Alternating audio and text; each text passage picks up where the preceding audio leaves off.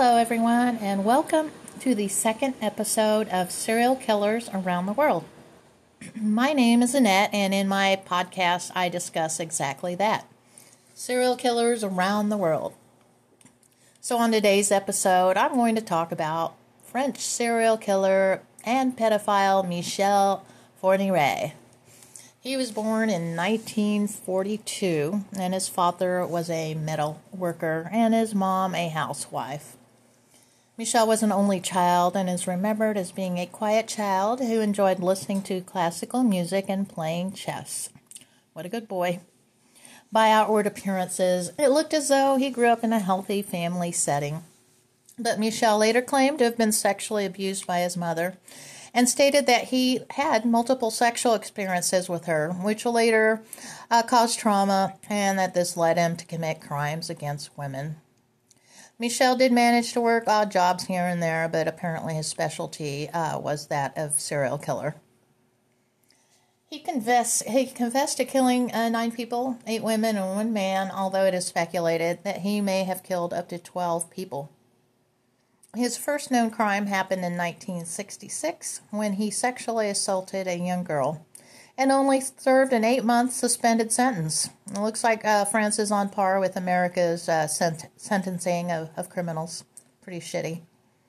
Uh, the next time he was in prison was in 1984, uh, so quite a few years went by.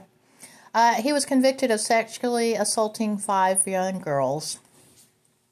And while in jail after this 1984 arrest, he began corresponding with a woman who would later become his wife uh, through a prison pen pal program.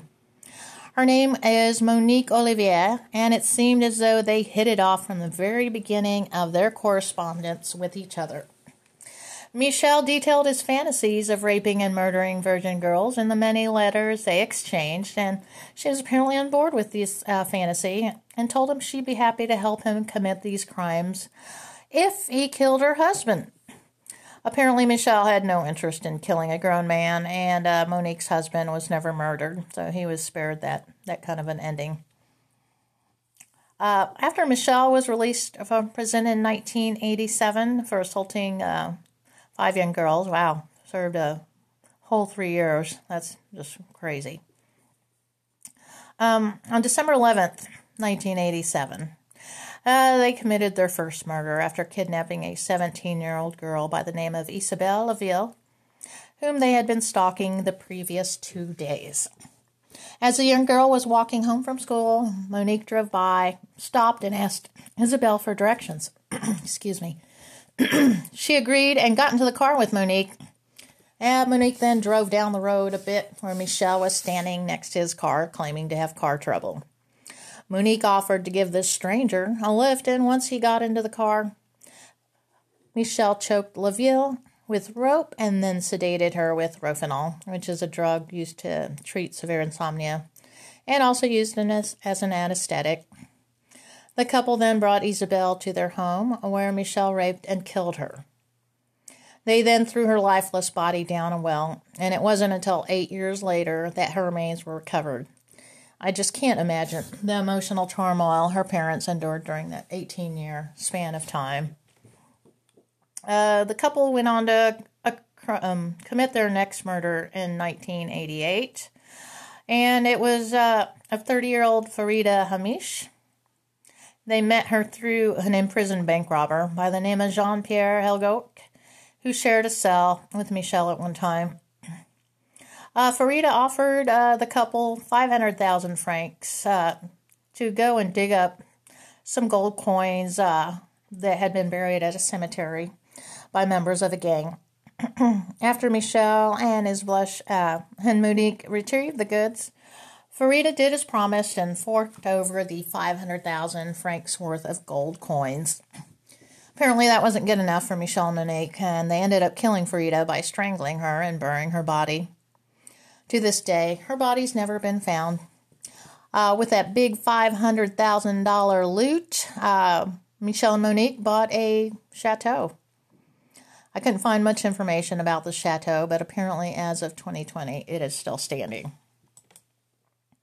In August 1988, Monique became pregnant, but that didn't stop her from helping her husband kidnap and kill another woman by the name of Fabienne Leroy, who was 20 years old at the time of her death. The couple decided uh, to use once again their ever popular I'm lost and need directions tactic to lure this victim into their car. After driving to a forest, they pulled over, and uh, Michel demanded that Monique look at Fabienne's hymen to see if she was still a virgin. When Monique refused, uh, raped and killed Fabienne by shooting her in the chest. Uh, their next murder uh, occurred in January 1989 after meeting 21 year old woman by the name of Jean Marie Desmermal while on a train. Uh, they chatted along the way, and once they arrived at their stop, Jean Marie informed uh, Fourniret that she was staying at a convent. It wasn't until March of that same year that the murderous couple met the young woman again, once again at the train station. They invited her to come to their house. She accepted, and they drove her there. Michel did not waste any time, and after arriving to their home, asked Jean Marie if she was a virgin. He attempted to rape her, but after a brief struggle, he strangled her and then buried her body in their garden. Uh, the lovely Michel and Monique tied the knot in July 1989, a year after their son Salim was born. Uh, he was born on September 9th, 1989, and you can actually read an article about him on Yahoo News UK, uh, published on December 13th, 2023. Uh, the couple, um, once again, they decided to commit their next murder. They had their one year old son with them in the car when they came upon a 12 year old girl by the name of Elizabeth Brichet. After asking her for directions and luring her into the car, they drove back to Floing. Uh, there, Michel undressed the girl and after noticing that she was on her period, asked his lovely wife to clean up the girl's genital area. It wasn't until the next day that uh, Michel strangled the young girl after his attempt to suffocate her failed. Um, on November 21st, 1990, Michel and Olivia uh, committed what was thought to be their last murder as a couple. A 13 year old girl by the name of Natasha Dene was walking home when the couple spotted her and then again, they convinced her to get into their car, claiming to be lost and asking for directions. After driving her to a secluded area, Michel stabbed her in the chest with a screwdriver and then also strangled her. Uh, Michel was later thought to have raped the girl after she was dead. I mean, why on earth do people like him even exist on this earth? I guess some questions will never be answered.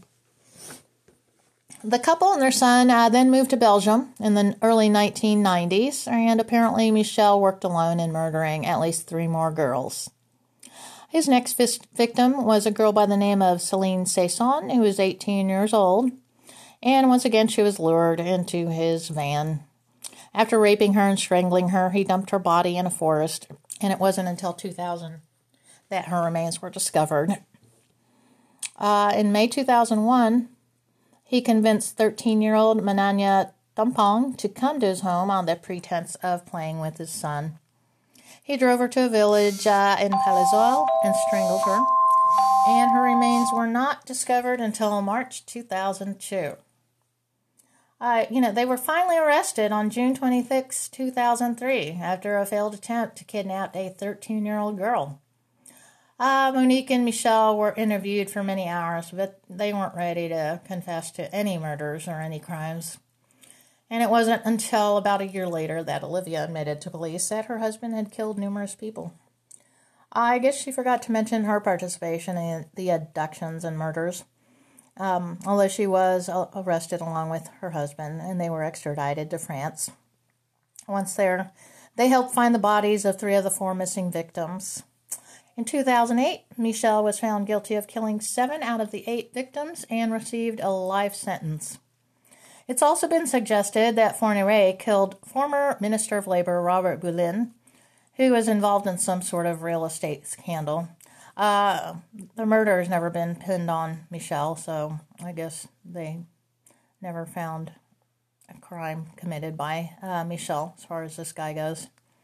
Uh, fortunately, Michel died in 2021 at age 79 in a maximum security prison hospital in Paris. Uh, he lived uh, way too long. In my opinion. Uh, Monique recently went on trial in November 2023 for three of the murders. And uh, as of December 13th, the trial is still underway. Although she is already serving life sentence from uh, 2008 for taking part in the other murders. She claims that she was forced to help him commit the kidnapping and murders and that he physically abused her.